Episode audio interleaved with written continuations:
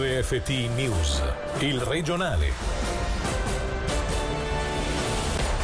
Le terrazze dei ristoranti per Pasqua non riapriranno. Il Consiglio federale risponde a Ticino e Grigioni, nuova valutazione il 15 di aprile. Testa tappeto, si sono fatte avanti oltre 200 aziende ad affermarlo a Radio Ticino il direttore della Camera di Commercio, ma i paletti fissati dalla Confederazione sono troppi. Una colomba di troppo smuove la campagna elettorale. Bufera sulla sezione PPD di Massagno, finita nel mirino della Lega che l'accusa di corruzione.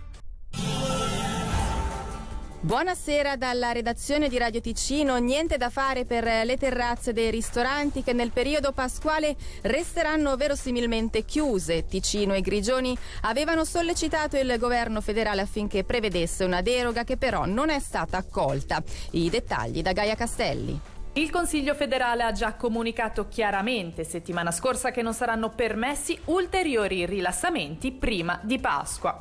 Così il consigliere federale Alain Berset, che oggi in conferenza stampa ha risposto alla domanda sollecitata da un giornalista. Ticino e Grigioni avevano infatti scritto a Berna per chiedere l'apertura straordinaria delle terrazze fino al 18 aprile, con l'intenzione di evitare assembramenti nei dintorni dei takeaway. Una richiesta simile a quanto già proposto per le terrazze delle stazioni sciistiche, ma anche questa volta Berna si è mostrata irremovibile. Rivaluteremo la situazione dopo Pasqua, ha comunicato il ministro della Sanità che ha aggiunto ci incontreremo con i cantoni il 15 aprile per discutere di eventuali allentamenti nelle regioni che presentano dati particolarmente buoni. Durante l'incontro odierno sono inoltre stati annunciati nuovi aiuti alla coltura. I lavoratori del settore ne potranno beneficiare retroattivamente dal 1 novembre 2020 come risarcimento per le perdite subite a causa del Covid. Troppo intricata la strategia sui test a tappeto in azienda, quelli fai da te con le incognite del caso potrebbero rivelarsi una valida alternativa.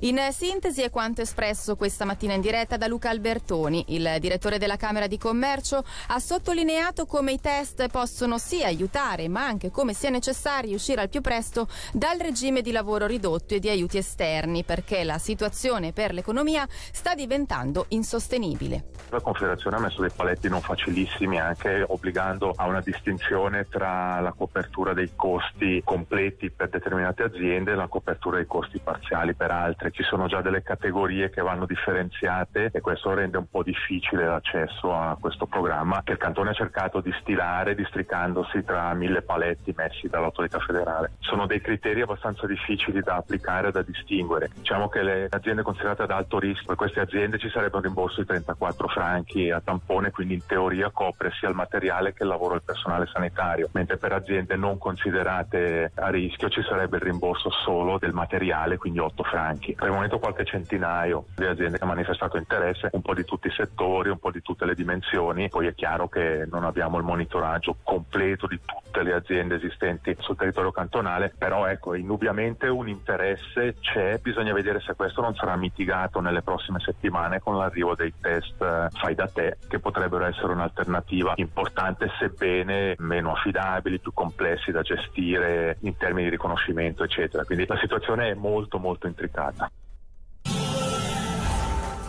Accordo trovato per la società navigazione Lago Lugano e il rispettivo ente italiano. La collaborazione è stata rinnovata per i prossimi due anni con l'obiettivo di sviluppare la navigazione pubblica e turistica sui laghi Maggiori e Ceresio. Una buona notizia anche per i dipendenti che erano stati licenziati con la promessa di essere riassunti una volta trovato l'accordo. Sentiamo le novità dal segretario del sindacato del personale dei trasporti, Angelo Stroppini.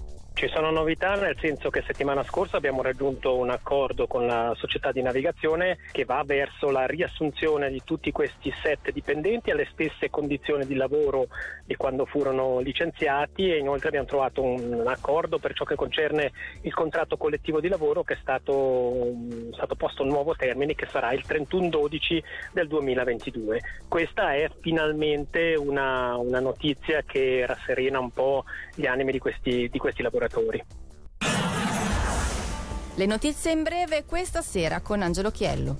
Il Consiglio di Stato, su proposta del DFE, ha attivato un'ulteriore misura di sostegno a causa della pandemia. Nel 2021 le aziende che assumeranno giovani al primo impiego iscritti agli uffici di collocamento potranno beneficiare di un ulteriore incentivo. Anche Chiasso introduce l'obbligo dell'uso della mascherina negli spazi pubblici più frequentati, aree verdi e parchi dove saranno posizionati dei cartelli informativi.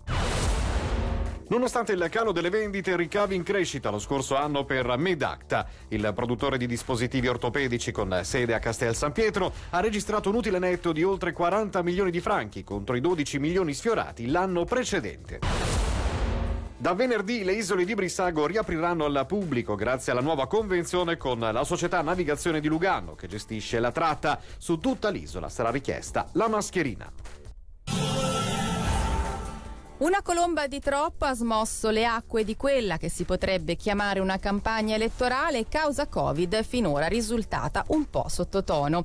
A suscitare sdegno infatti è stata la scelta della sezione PPD di Massagno che al volantino elettorale ha allegato un buono da presentare in un negozio della grande distribuzione per il ritiro gratuito di una colomba pasquale.